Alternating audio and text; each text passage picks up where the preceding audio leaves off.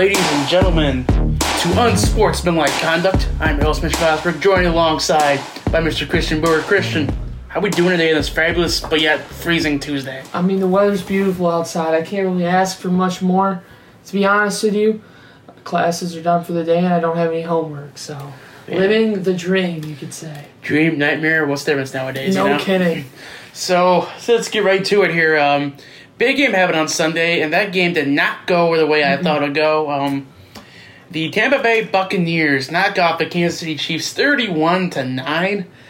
Uh, boy, Brady wins another Super Bowl MVP. Um, though it looked like the Chiefs were just out of their element the entire game. Christian, just get to your thoughts about this game. Yeah, it shows the importance of your blindside tackle. That's what uh, we were on a conference call with with Jim McElwain today. Austin Chastain and I were, and first question he asked us was was what we thought of the Super Bowl, and I said, well, it just shows you the importance of your left tackle, and uh, he kind of chuckled at that, and really. That's the point because what happened was was Tampa Bay was bringing guys off the edge. They were bull rushing the backup tackles, and there was just no answer. And Patrick Mahomes didn't have any time to set his feet you know, if he had time, he'd have been able to sling it around. I think it would have been a lot different because you know the the Buccaneers secondary didn't have to do a ton. Uh, you talked last week about Travis Kelce and his importance, and he still put up numbers. Uh, just imagine if they could have put the ball in his hands a couple more times, Mahomes would have had the time to throw it. I you can't discount Mahomes' effort. I mean, that dude's throwing passes parallel to the ground. Certainly not. This one's not on him. It's just you know the fact of the matter that they you're going in with a backup offensive line and going up against one of the best pass rushes in the NFL. Um, and then obviously offensively, Tampa Bay was clicking for most of the first half, and that was really all they needed to do. I kept saying past couple weeks that Tampa pass rush is going to be Mhm. X factor, and once again, I was right.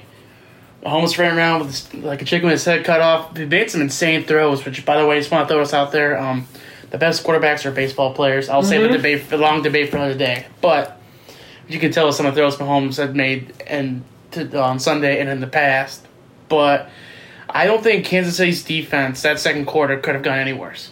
So many flags are just It was bad. so many weapons that Tampa had. We, we talked about Casey's weapons. I don't think we give enough credit to the receiving corps and tight end corps and the running backs of Tampa Bay. Gets a lot of PI calls, a lot of holding calls that just kept prolonging the drive, just couldn't get off the field.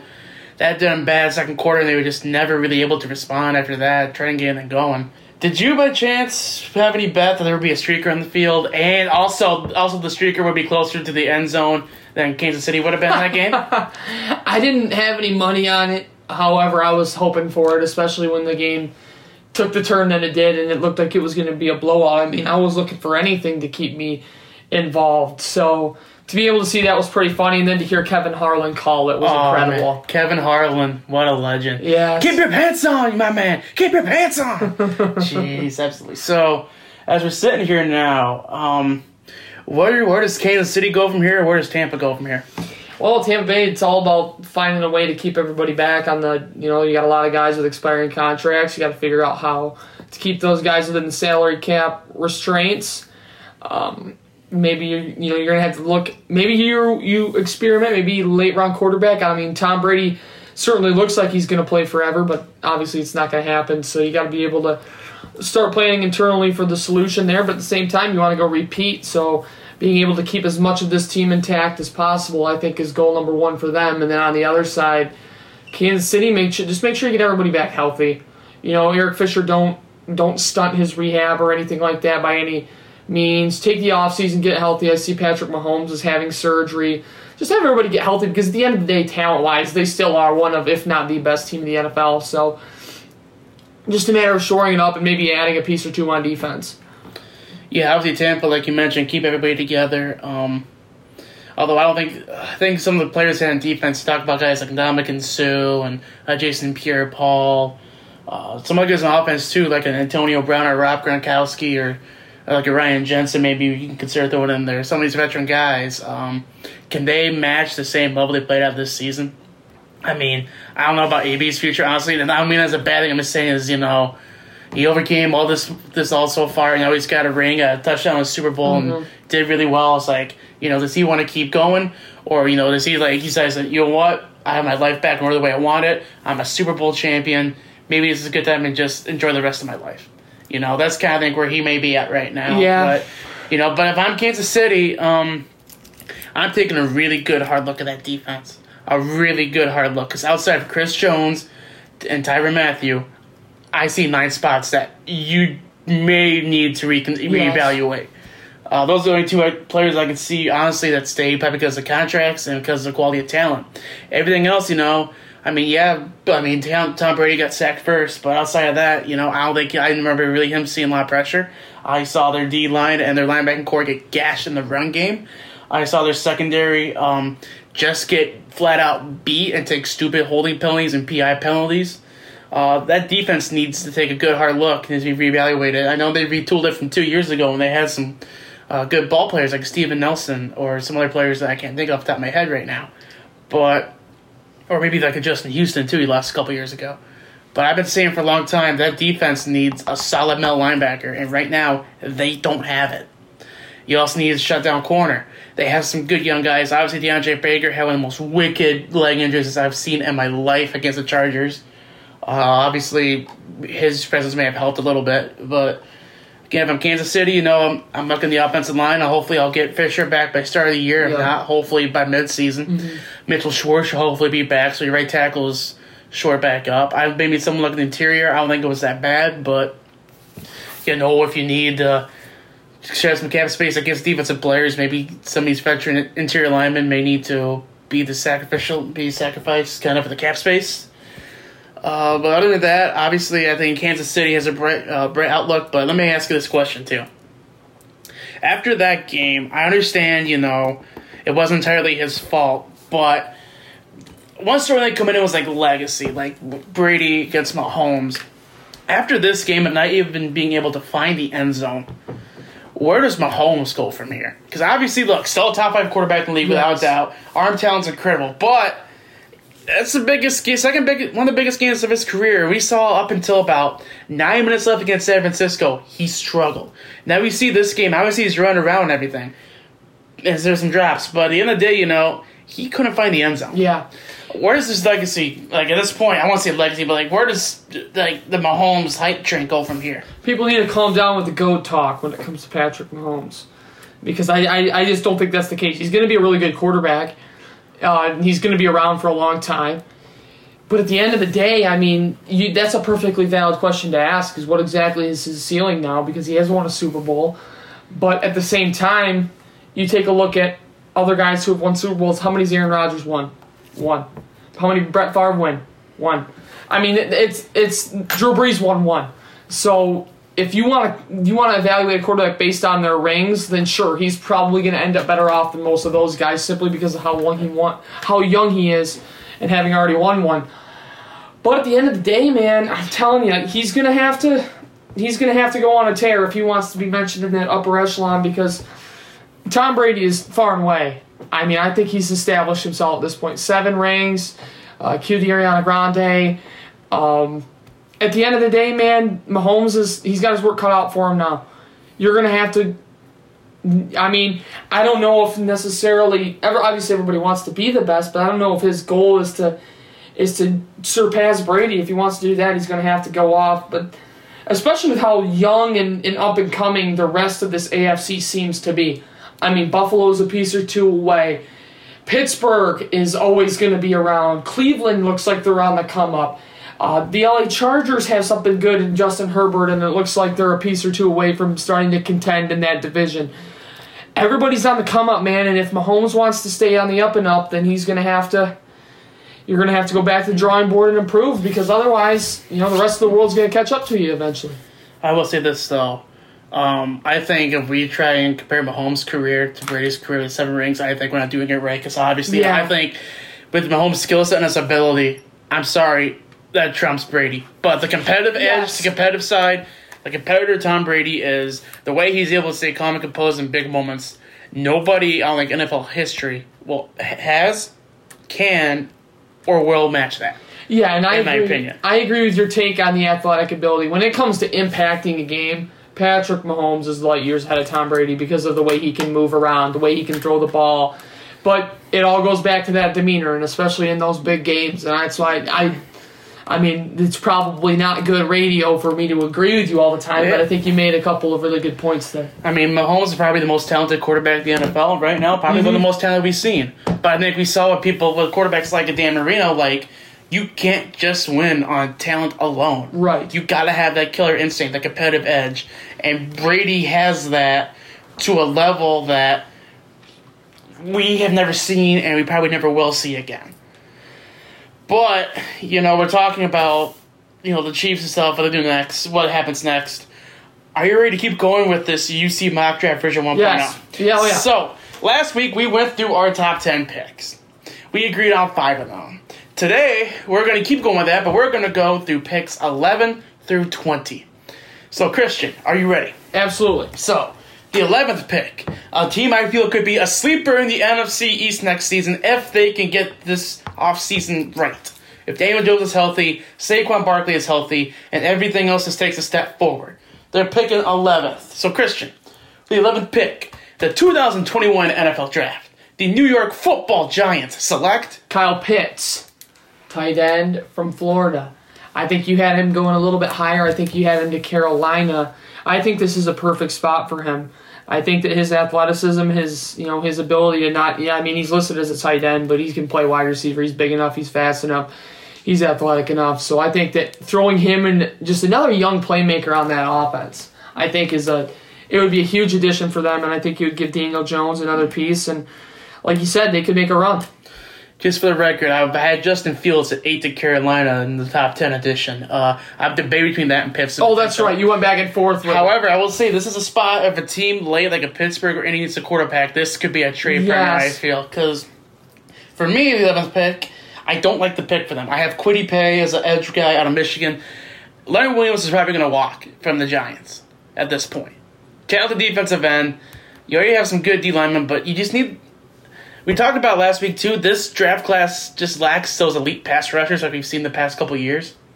And I think right now, I'm gonna sit right now with it. Obviously, we do more versions of this. Uh, they're up until the trade scenarios. I think it's a spot where it gets traded. But for now, I'm gonna say the Giants take Kwity Paye.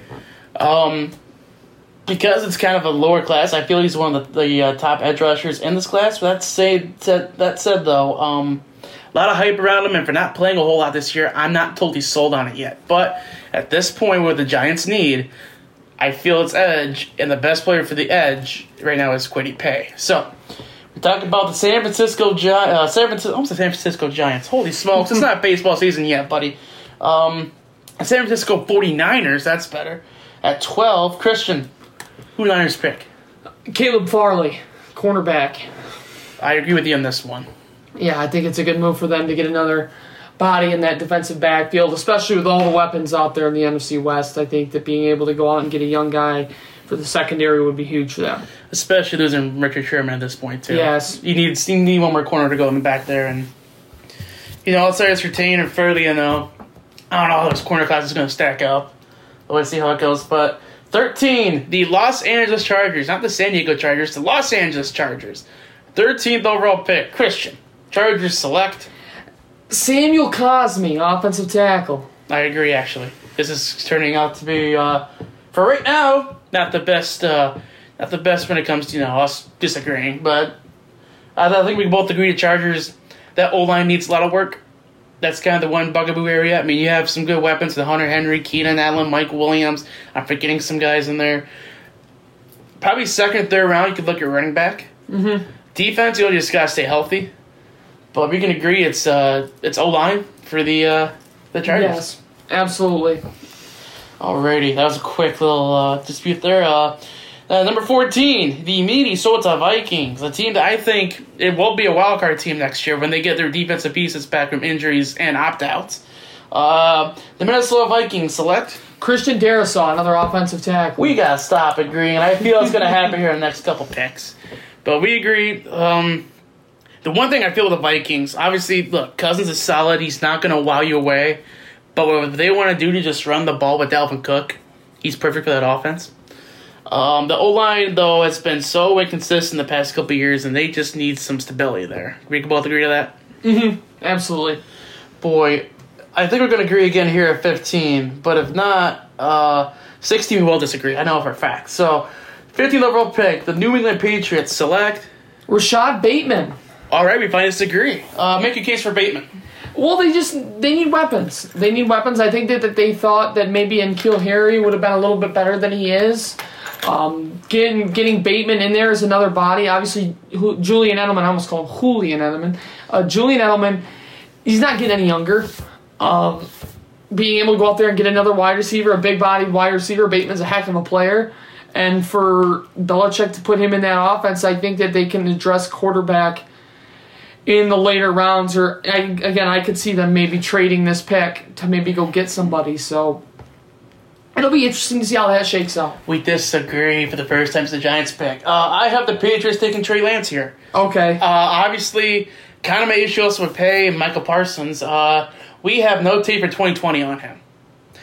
Obviously, I think the numbers and the highlights I've seen with him in North Dakota State, um, he looks like somebody that I think, if you give him a little time, I think the Patriots O line is going to get back healthy again. Their defense will get some guys back from injuries and opt outs. I think New England's going to do a lot better than people think in 2021 if they can get these weapons sorted out. If they can get the wideout sorted out, they can establish a run game again. I think they'll be just fine. They need a quarterback in the future. Uh, is Lance the guy? To be TBD. You know, Yeah. We'll see what happens. I think the the athletic ability, I think, is something that I think Belichick tinker with with Cam Newton. I think Josh McDaniels saw what that he's capable of. You get a young guy in the system that can buy in, like Trey Lance can. Um, I think that's a, I think it's a good fit. Now I agree with you. This pick could be dealt, or the Patriots could go a different way in the first round. That would surprise me. But for now, because this is, this mock draft 1.0, not mock draft, you know, like 4.0 or 5.0 or 6.9. um, I'm gonna go with Trey Lance here. So 16, Arizona Cardinals select. Jaycee Horn, cornerback, South Carolina. I think that they, you know, like I as I mentioned a little earlier, with the 49ers being able to get a defensive back that can go out there and run with those guys. Obviously, they've got they're in a pretty good spot offensively, so being able to go out and get a corner who can play a little bump and run with with the, with the DK Metcalfs of the world, I think would be huge.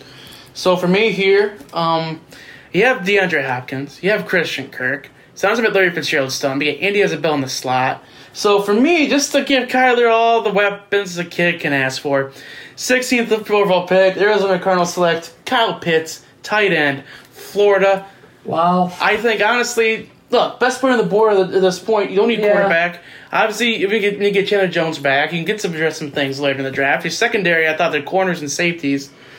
They figure out a set plan for Isaiah Simmons with Budda Baker back there, um, that's just scary. Mm-hmm. Um, but you know, if you can get one more weapon, get the best available player on the board at this point, that's Kyle Pitts. We saw what he could do at Florida. We saw how much of a mismatch nightmare he can be. Just imagine, like, okay, you have to guard DeAndre Hopkins. Okay, um, get Kyle Pitts the other side. I think we see we see we're seeing now. Yeah. Uh, that tight ends are becoming game changers, game changers in the NFL. Mm-hmm. Uh, but I think Kyle Pitts can be a perfect fit here in Arizona. But I also don't see him going past. I don't see him falling past sixteen. I feel like this is the lowest he's gonna fall, Right. at least to me. So, seventeen, the Las Vegas Raiders, so close to a playoff spot, but they Yeah. kind of collapsed the last couple games. Who do you have the Raiders taking here? Kwity Paye. Kwity Paye, edge rusher from Michigan. Uh, he's been kind of hanging out on the board, and I think that uh, in an effort to, to keep that defense and get him going, I think they, you know, Jon Gruden snags him.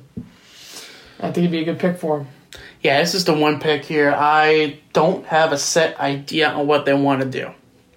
But for now, because it's version 1.0, I see the Raiders take Joseph Ossai. I hope I said that right. Uh, edge rusher out of Texas. Um, you have guys like Cleveland, Cleveland Farrell and Maxx Crosby off the edge. So the D ends, just get your hand in the dirt. And I'd say bat, I'd say linebacker off the edge. Maybe you can kick one of them inside in like a nickel or dime package and get three good pass rushers in there. But again, this is this is uh, this is where I, uh, this is one of the picks I have no clue how it's gonna go. They could trade down, they could trade up, they could take some kid out of Alcorn State or Yeah. you know or like uh, Alaska Anchorage A and M. You know, I, I know when Mike Mayock could uh, Uh, Jon Gruden, for all I care, they could go Travis Etienne because he's a Clemson kid. and They love those Clemson players apparently. But uh, right now I'm gonna say Joseph Ossai out of Texas. So, 18th overall pick. We're back to Miami. Mm-hmm. The Dolphins at 18. Who you got? I got him taking another weapon. Uh, Najee Harris. It's just going to be the Alabama boys back there. I really like Najee Harris. I think he's a heck of a runner. I think what he brings in the pass game is incredible as well. So for uh, for Miami to go out and get them, you know that whole package: Tua, DeVonta Smith, Najee Harris. Yeah, I also had Najee Harris here, but again, this is this is the one Miami pick. I think they're gonna stick with what they have at three. But you talk about 18. This could be a spot where they trade down again. Or they could package that in their second round they got from Houston. Or their own second rounder. Move up, get someone else they wanted. But right now I'm going to say Najee. So, uh, 19. The Washington football team. Still getting used to saying football team here, folks. Uh, the Washington football team selects at 19. Trey Lance. Alrighty. I had finally got him coming off the board, and at 19, I think that Washington thinks they're in an okay spot at quarterback with Alex Smith, but at the same time, they want to obviously he's not, you know Alex isn't going to be around forever, and maybe not even for very much longer after this. So to be able to go get a young guy like Trey Lance, a guy who, you know, maybe the ceiling isn't as high right now, but with a year or two to understand and develop, hasn't played competitively in a while with the FCS season being moved to the spring. So I think a year or two sit behind Alex Smith. Obviously, we know what happened the last time a quarterback sat behind Alex Smith for a year. He just played in his second Super Bowl. So again, it's another wait and see pick, but I think it's a good move for Washington to select Trey Lance. So for me at 19, I had Washington. I almost had their own name. Um, I have Jaycee Horn from South Carolina here. D line, great. Linebacking corps was really solid this year. Secondary, outside of Kendall Fuller and uh, Landon Collins, needs a little work. I think with Ron Rivera being a defensive guy and knowing that offense, um, there are a lot more weapons. A lot of, I think running back you're set. Wide receiver you can get later. Um, I think that's where the depth of really starts to show when you get to about the 30s to 60s in this draft. Uh, get the best defensive player for what you need. That would be Jay Swarm for me. So, yep. That's 19. So 20. Last pick of this uh, 11 through 20. The Chicago Bears. The Bears.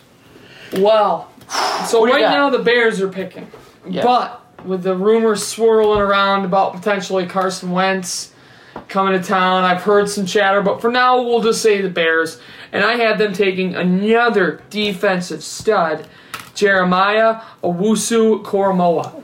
Okay. With you know you got Khalil Mack there. I think he. I think this. I'm not even gonna try to say his last name again because I'll probably butcher it. But I think this dude's a stud, and can give you at the very least some rotational depth uh, for the next couple of years, and then maybe work him into a bigger role. Obviously, they're loaded defensively, but getting another guy wouldn't hurt anything. I also think that they could potentially go offense, but the way this is shaking out, I'm not sure that there's really any offensive options out there that uh, that would would be with their appetite as far as where they are right now. Yeah, uh, defensive side, I don't blame if they go there. But for me, um, defense looks fine in my Yeah. opinion. Offense, you can't even remotely say the same thing. So for me, it starts with the running game of the old line. So for me, um, wouldn't shock me if this trade went around, this pick went around, went in potential deal for a quarterback, which I think would be the most ludicrous thing, and it would just turn, it would turn the hot seat of Ryan Pace and Matt Nagy to almost a white nuclear hot Yeah. level. Um, I have Jalen Mayfield out of uh, Okay, yeah. Michigan. I think at this point, you know, you could debate about who's the best tackle on the board right now, but they kind of tend to like those more athletic, agile linemen like they have with uh, James Daniels. Um, I think a young offensive lineman, offensive tackle like Jalen Mayfield can be um, beneficial for the next four years. What they want to do. Montgomery, David Montgomery looked good. Um, ran the ball toward the end of the year. If you can run the ball, especially in the division, which you need to be able to run the Yes.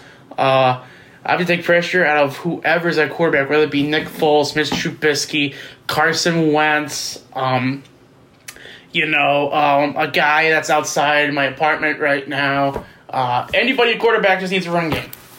So that's where I have it at. So, yep, that was the 11 through 20 of our uh, UC mock draft version 1.0. Christian, what's next on the schedule, my man? Well, it looks like we've got a little Trevor Bauer talk. Oh, yes, we do. For those of you who don't know, uh, Trevor Bauer, the reigning NL Cy Young winner, was down to two teams the New York Mets and the Los Angeles Dodgers. However, Bauer decided to go with the Dodgers, I believe, on a three year deal. Mm-hmm. Uh, now, now gives him a rotation of Clayton Kershaw, Walker Buehler, Trevor Bauer, David Price, either Julio Urias or Dustin May at this point. Um, when we talked Lindor going to the Mets and Carrasco with him, we talked about the Mets being probably the favorites in the NL East, but not the National League because we thought the Dodgers and the Padres would be the horse race. Obviously, the Cardinals added Arenado too, so the NL was uh, going to be a dog, fest, uh, dog fight, dog fest. What the heck? Uh, now we have the Dodgers with three Cy Young winners in the rotation. Boy, did the Dodgers just once again pull away with the National League? Yeah. Ah, boy.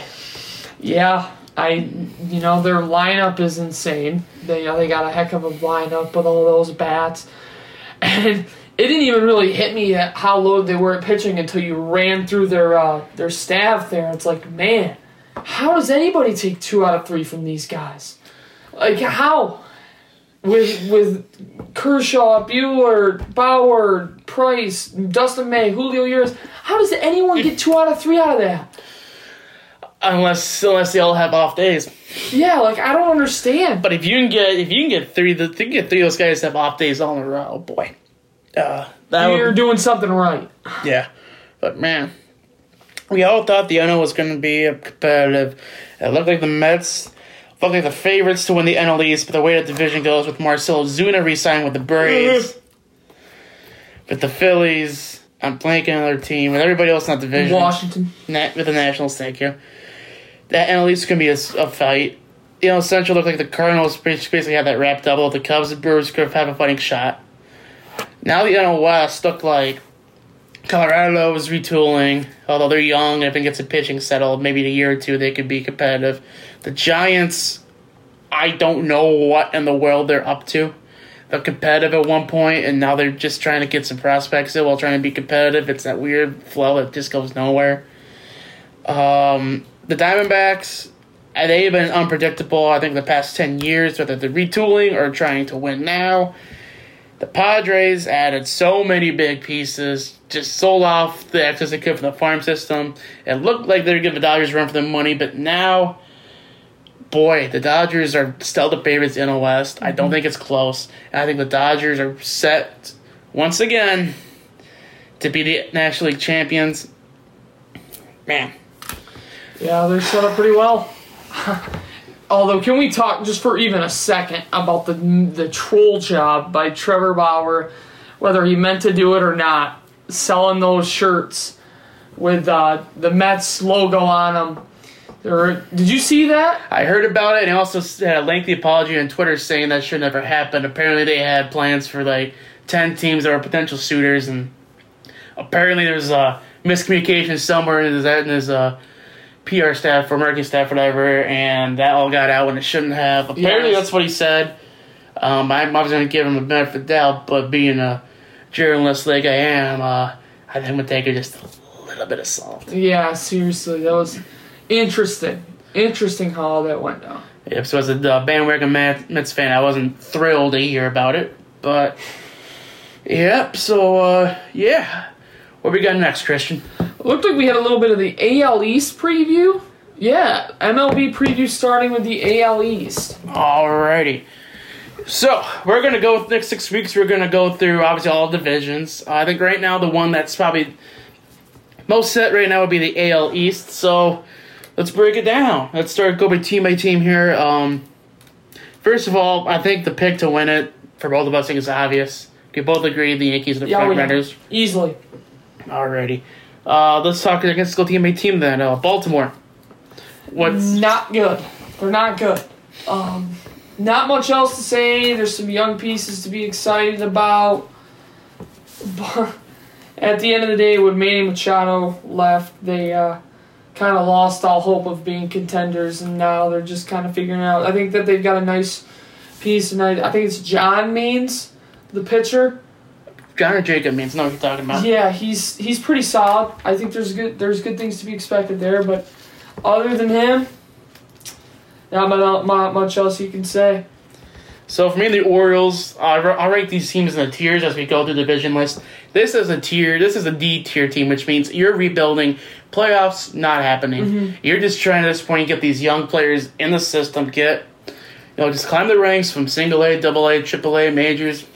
Uh, the way the division is set, um, Baltimore, they can scrap. They'll be competitive, but obviously the expectations are low.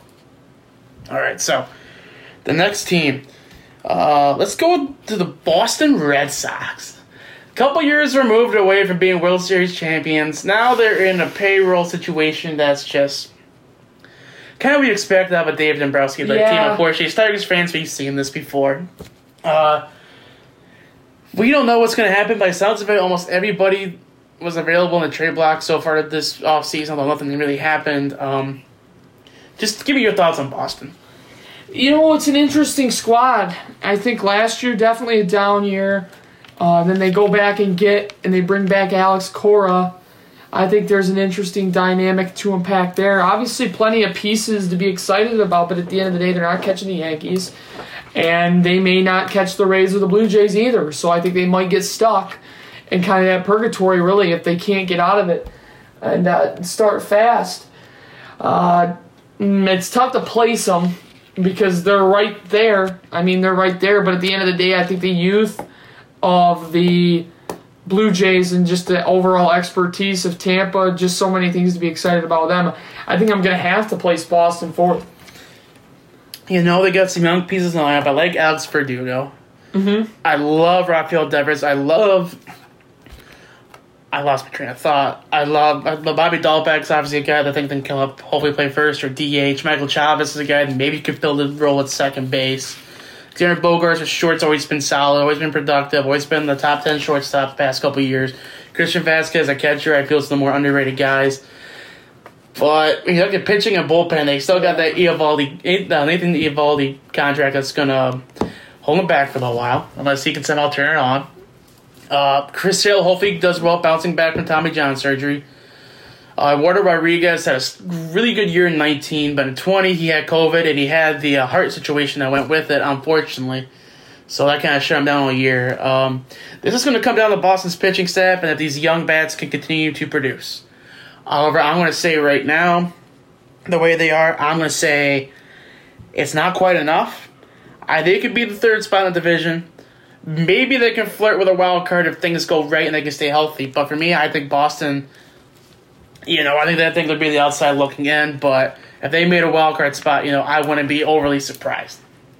So let's talk about the reigning American League champions now, the Tampa Bay Rays. Obviously, they traded Yeah. some pieces. Uh, Blake Snell is no more. Yeah. Uh, I believe Charlie Morton walked in free agency, to my knowledge. Yeah. Um, yeah, Tampa. Um, where do you see the squad?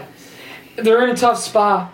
You know, they're in a tough spot. Obviously, Kevin Cash is, you know, I'd like to, you know, tote him around as one of the best managers in the league. And then what?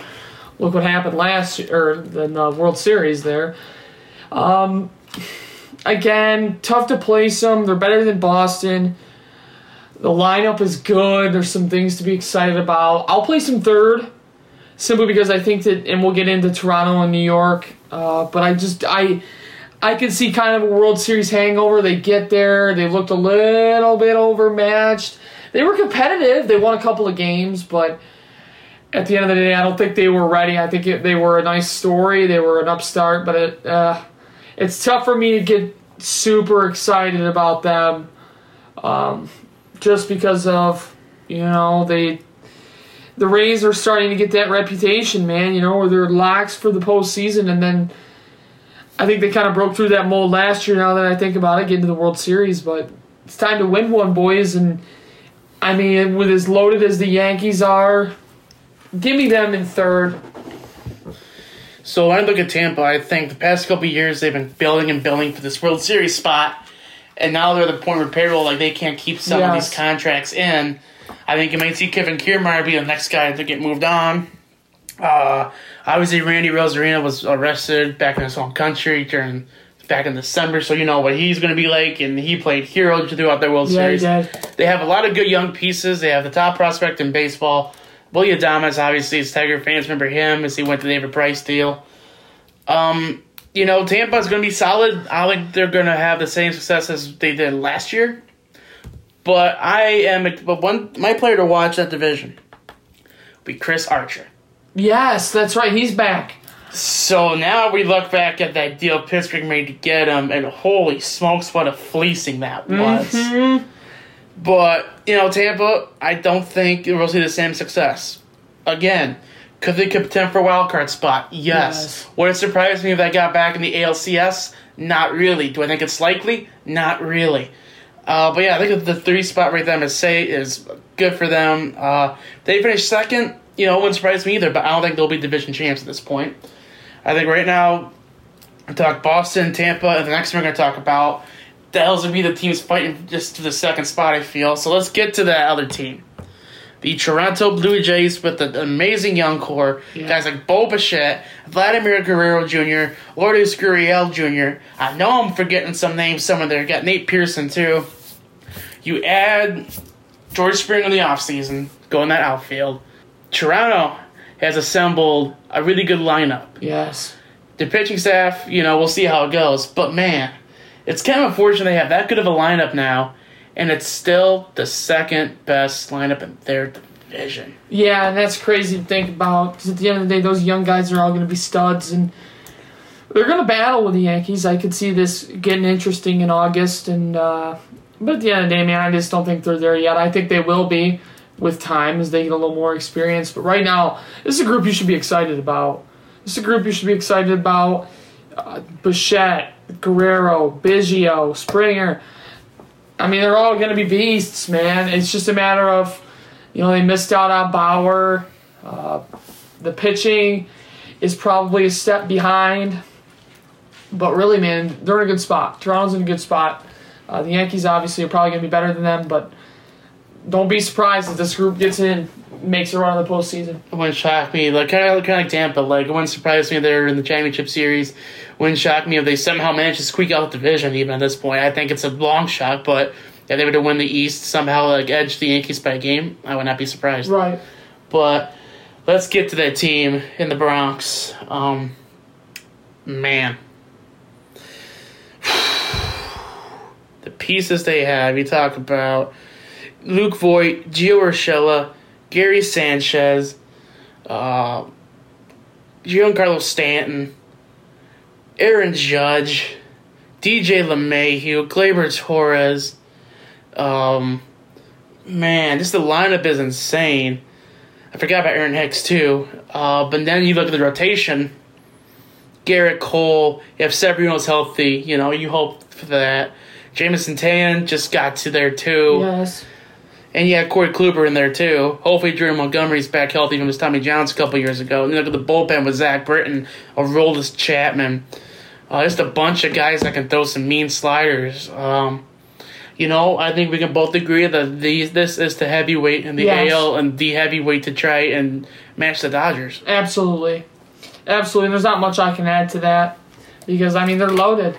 T- Obviously, Tanaka going back overseas hurts, uh, but, you know, they're in a good spot. They're in a very good spot, and I think it's time to start putting a little bit of the pressure cooker on where if it's, you know, you don't win this division, then you got to start making some decisions. Alrighty, that was the AL East breakdown. What do you say? Next week we talk about the AL Central and not try and be depressed about it? Yeah, no kidding. Alright, so that was the AL East preview from a Sportsman Conduct. Now let's get to my favorite segment on this show. I'm hoping this week goes better. You all know what time it is. It's Can Christian King. Christian, are you ready? Oh, yeah. So this week's topic. Last week I threw you about the 0708 Wings and I was not ready. You were not. I struggled. It was a struggle to say the least. So, this week, obviously, we just got through Super Bowl 55. Let's go back about a decade and talk about Super Bowl 45. Uh, Are you ready? uh, Question one, I need to make sure these names. Now, I'm going to ask names, the pronunciation has to be correct. It can't be another Dominic Hannick scenario. okay, yeah. Easy enough? Okay, so Super Bowl 45. Name the starting quarterbacks. Name the starting quarterbacks. That'd be Ben Roethlisberger and Aaron Rodgers. Correct. One point, Christian. Question number two. Green Bay's starting off starting linebacker corps was pretty good. Clay Matthews and AJ Hawk. Uh-huh. However, the other outside linebacker opposite of Clay Matthews was a CMU alum. Frank Who- Zombo. Correct. Alrighty, two for two. All right. Stop playing with me. All right. So we mentioned Clay Matthews. Question number three. A game-changing play in that game that still haunts my nightmares to this day. Clay Matthews stripped the Pittsburgh running back to force a fumble and put the game away as Rodgers would hit Greg Jennings in the end zone to win the game. Name the Steelers running back that Clay Matthews stripped. Rashard Mendenhall. Correct. It's Rashad, but I'll give you that. I'll give you that. See, I thought it was Rashad. It said Rashard. What's so you're three for three. That's a first. Stop playing with me, man. Now the bonus question. That game they have one Super Bowl record. The Packers and Steelers combined for the least amount of rushing attempts in Yes. the Super Bowl. How many rushing attempts? 20, 36. Correct. Yeah. 13 by Green Bay, 23 by Pittsburgh. Dang, alrighty. Alright, I kind of figured this week I would uh, ease up a little bit, but next week I'm going to come at you balls to the wall. Hope you realize that. Just don't don't don't be coming at me with no Rodney Stuckey talk, big dog. I'll be ready for that. Alright, so now it's time. That was Can Christian Hank, brought to you by, uh, well, well, we don't have sponsors yet. We'll just say, we'll say brought to you by the CM Life Sports Desk. How about that? We'll do that. So, time for quick thoughts, correct? Yep. What we got to talk about here, Well, Nick Christian? first I'm gonna throw you. A, I mentioned it a little bit earlier. Carson Wentz appears to be on the move, and it appears he's going to Chicago in exchange for Nick Foles. Kind of a two-parter here. Number one, are you sick and tired of seeing Nick Foles in Philadelphia? It's like the relationship in high school that just won't end. They break up for a year, and then all of a sudden they're back together. So, part A, are you sick of seeing Nick Foles in Philly? And number two, do you think Carson Wentz is really? I mean, is he that bad? I don't think he's that bad. I think Philly wants a fresh start because mm-hmm. they're in a cap hella situation. I'm not buying him Chicago though. I think if that were to happen and things still go right for Chicago, you're seeing Nagy and Pace out the door by Thanksgiving. Easy. Because you move it, obviously the draft capital to move to get the Khalil Mack, yes, that was worth it in my opinion. You're one kick away from getting to probably making a Super Bowl run if Trubisky keeps progressing the way they did. However, in that same chagrin though, um, I don't think Carson Wentz is the answer for the Bears. Obviously, you got to swap contract for contract. I'm not sick of Nick Foles in Philly. Philly does what Philly wants to do at this point. I don't have a dog in that fight when it comes to that team. But, you know, I'm not buying the Chicago thing. And if that happens, um, that better work. Or that Chicago team's getting blown up, and with that defense, it would be a shame. That would probably be the best defense of our generation to not even get, not even sniff, and not even sniff a conference championship game. That, my friends, would just be. That's a heartbreaker. I feel for Bears fans. Yes, if you've if that that much talent on defense, like Camille, Khalil Mack, Camille, what the heck, Khalil Mack. You talk about Roquan Smith, Danny Trevathan, Leonard Floyd for a while, Akiem Hicks, Eddie Goldman. I'm not forgetting some other names. You have Eddie Jackson, Kyle Fuller. You had uh, Adrian Amos for a while. Man, the Bears, this the Bears don't get it done this year, and Pace and Nagy are out the door. I just honestly just I'm drinking my own Bears fans on that one. Like that's just a run that I was just blown. Yeah. And obviously, the Bears organization would have no one to point to but themselves. I mean, you can make a case saying they screwed up in 17 with the quarterback, but man, that's kind of how I feel about the whole Yeah. situation. Uh, question two: uh, The Pittsburgh Penguins kind of blew it up a little bit today. What are your thoughts on that? So Ron Hextall is now the GM, and the absolute legend, and Brian Burke is now the director of hockey operations. Uh, I saw this. I was eating lunch as we're, recording this on a Tuesday. Um, did not see this coming at all. I didn't see Hextall ever being in uh, Pittsburgh for as much work as a player and um, a front office man in Philadelphia. And Brian Burke, I never saw who jump back in the front office game, but you know, I think when you talk about Pittsburgh and you realize that the window to make one last run with Crosby, with Malkin, with Letang, with Guentzel, it's narrowing. Mm-hmm. It really is. You got to make one last push for these guys. You have to. You probably have about, I'm going to say, three years left in this run. Three years to get this right. And, you know, Hextall, I think he did some good in Philadelphia. I don't think he did amazing. Obviously, some of the guys they have now, they look at Sean Couturier, uh, obviously drafting Nolan Patrick. Obviously, the only problem I think Hextall had was bringing in goaltending, which I think Philadelphia finally had sell now with Carter Hart. Um, but man, Brian Burke's not going to play around in Pittsburgh. Right. So I'm excited at this, at this, but also this better be right, or else you know. I mean, look, Crosby and Malkin attain that court, three cups, great run. But I think if you look at Pittsburgh's ownership, you realize that window is narrowing before you have to, you know, just start from scratch all over again. So that's how I feel about the whole thing. Yeah, my last part for you, we talked about the Super Bowl. How about that show that was put on by Tampa Bay's defense, led by none other than Todd Bowles? Flashback a couple of weeks ago, Lions had the opportunity to interview Todd Bowles to be their head coach, and they declined the opportunity in favor of Dan Campbell. My question to you Did the Lions and other teams miss out by not giving Todd Bowles a fair shake? I think no, because I think I was reading something Athletic. I think the Lions knew what they wanted yes. out of a head coach, and I feel with Dan Campbell they have that. I think Todd Bowles is a really good football mind, but I think I think the type of coach he is, we've seen Detroit before and not go very well. Mm-hmm. I think other teams too. Yeah, you can make that point, but if I remember right, um, wasn't there a rule? Because like, there's a reason why Bieniemy couldn't really uh, interview or be hired anywhere either. Like, because they were still in the playoffs. Yes, exactly. So I think that was that's I think that so I think that's the thing that held him back. Honestly, I mean, yes, he's a good he's a really good coordinator. Yeah, the thing that happened with him and the Jets. I think it was the Jets, correct? Yes, yes. That wasn't really his fault. That organization has been dysfunctional for so long. Um, you know, I think just the fact, you know, we can be all upset about him not getting a head coaching opportunity. Him being me too. There's a there's a legitimate case I feel about that, but you know, I think honestly, if this is me talking, if I'm a coach in the NFL and I have a choice between, you know, taking a head coaching job of a team that needs a total reset, or it could be a coordinator of a team that's the best in my confidence in playing for a Lombardi Trophy.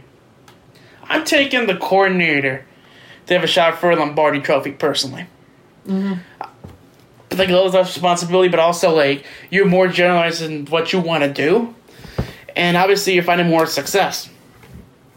So honestly, yeah, there's a great you can make a legit case for about Todd Bowles not getting a head coaching job or Eric Bieniemy, but at the same time, you know, it's not like they're unemployed. Yeah. It's the same time it's not like they're not finding success. I mean, they're still both crucial in what they were doing and teams that are finding tremendous success. So, yep, you have a case against them not getting head coaching opportunities, but at the same time, it's not like, you know, they're in just right. awful spots in their yeah. careers. It's not like the end of the world. All right, so I think it's time for the question of the week. Is yes. that correct? So, Christian, you got there'd be two answers. One as a fan, and one as a journalist. Who is the best player you've seen in person?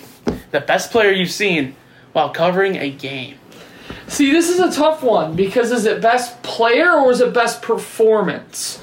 We'll say for now, probably the best all around player. Hmm. You gotta break it down by sport, that's totally fine. Well, I, I'm thinking more by level because I've watched. Being where I'm from, it's like a four hour hike to Comerica or to. I've still never been to a Lions. I've been to one Lions preseason game and I've never been to a Pistons or Red Wings game. So, with that said, I'm you know this is gonna be a bit of a unique answer, but I'm gonna go with the best performance I've seen, and that's partially because this was one of the best players in the state of Michigan in high school. So, in the class of 2013, the highest rated high school football player was a wide receiver from Grand Rapids Christian High School. That's where my mom went to high school, so I was familiar with the area, and we would go watch this team play because we had gotten word that this kid was really good. And let me tell you, Mitch, Drake Harris from Grand Rapids Christian High School. We went down to the state finals to watch Drake Harris play against Orchard Lake St. Mary's, who the, the defensive back covering him was none other than Jalen Watts Jackson, Michigan State hero. And let me tell you, Drake Harris rewrote every record in Michigan State Finals history. I mean, you're talking 230 yards receiving, couple of touchdowns. And when the game was late and they were losing by three, it was like fourth and 14, and they threw the ball up to Drake Harris, caught it, first down, they kicked the field goal to tie the game, and then won it in overtime. Drake Harris was without a doubt the most outstanding athlete I've watched play in person. You know, obviously, my I could make the case for Dan Lefevre and Antonio Brown because I was obsessed with them. But objectively, the best player I watched in person was a high school football player by the name of Drake Harris. So, as a reporter covering the sports, was that also your answer too, or No, no. So when it comes to being a reporter, obviously this is a little bit more of a shorter window. Um, I'm gonna t- I'm gonna take you to the convention center. I'm gonna take you to the Convo in Athens, Ohio, because I feel like I had the scoop on Jason Preston before all the national media did. I watched that man play in the MAC tournament last year, the day before everything got shut down. Let me tell you, that kid's a stud.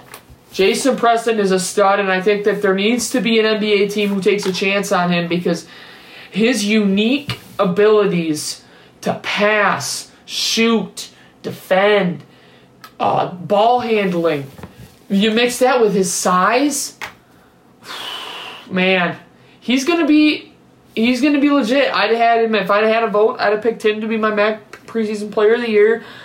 Um, obviously, they've had some COVID issues down in Athens, so I mean, I think he's on the outside looking in as far as that race goes. But still, just an incredible player, and it's in my very limited time, and granted my limited exposure to pretty much exclusively Mid American Conference. Uh, Jason Preston is my vote there. yeah? So, as reporting and stuff, um, I actually got to watch Jason Preston play this year, and I gotta say, I've seen a lot of good athletes go come into McGuirk and whatnot, and honestly, I think the best player I've seen in McGuirk. No disrespect to anybody who's ever worn maroon gold, because obviously, see, I'm talking. I've seen. I've covered a good like. Presley Hudson, Reyna Frost, Larry Austin Jr., Sean and stuff. But Preston was by far and away the best player I've ever seen on that floor. And obviously, I know it's no disrespect to anybody ever at CMU. Right. But just his demeanor, his ball moving ability, his shot, his interpretation he gets in the shot, it looks funky to me. Yeah, very. Kind of, it's just weird, but best player I've covered, Jason Preston. As for watching, um, if you want to talk performance, two come to mind. Um, I did watch Michael Thomas in 2019 against the Titans when he broke Marvin Harrison's single season reception record. Really? Yes. Um, and also, I also, you know? I don't mention that, but I think the best performance and the best all around athlete I've ever seen, Giannis from Milwaukee Bucks. I can't really pronounce that last name at the top of my head. Antetokounmpo? Okay, thank you because I'm having a really bad day speech talking and I wasn't able to pronounce that last name. I watched him game four against the Pistons in 19. I saw him absolutely single handedly take down Detroit in game four, dropping 40 points with a double double. There was literally nobody on that floor, probably even two men on that floor, that could double team him that could stop that man in that game. As athletic as big as he is, just getting to the rim, just driving, jump shots from 10, 15 feet, just all around probably the best performance I think I've seen. And I've watched some good athletes play. I've seen Ovechkin play in person. I've seen Drew Brees play too. Um, I- I've seen I've been, to a Patriots preseason game in Tennessee, but Brady did, did not play, obviously. So I can't say Brady because I'm crying a little bit. Um, I could throw in J.J. Watt, my senior of Wisconsin, but I think right now I have to go Greek Freak. So, yeah, they would just think about time to wrap this up. Any last thoughts before we go off the air? No, sir. Obviously, um, before we sign off, um, rest in peace to Pedro Gomez. Yeah, seriously. Absolute legend in the reporting industry, for the journalism industry. Uh, someone who just loved the game of baseball, was really compassionate toward others. Um, I don't think his, I don't think enough could be said about the work he done, the quality of man he was for everything Yes. we've read. So, yeah, rest in peace to Pedro Gomez. So, yep. So, on that note, um, for Christian Boer, I'm Mitch Fosberg. Keep a stick in the ice.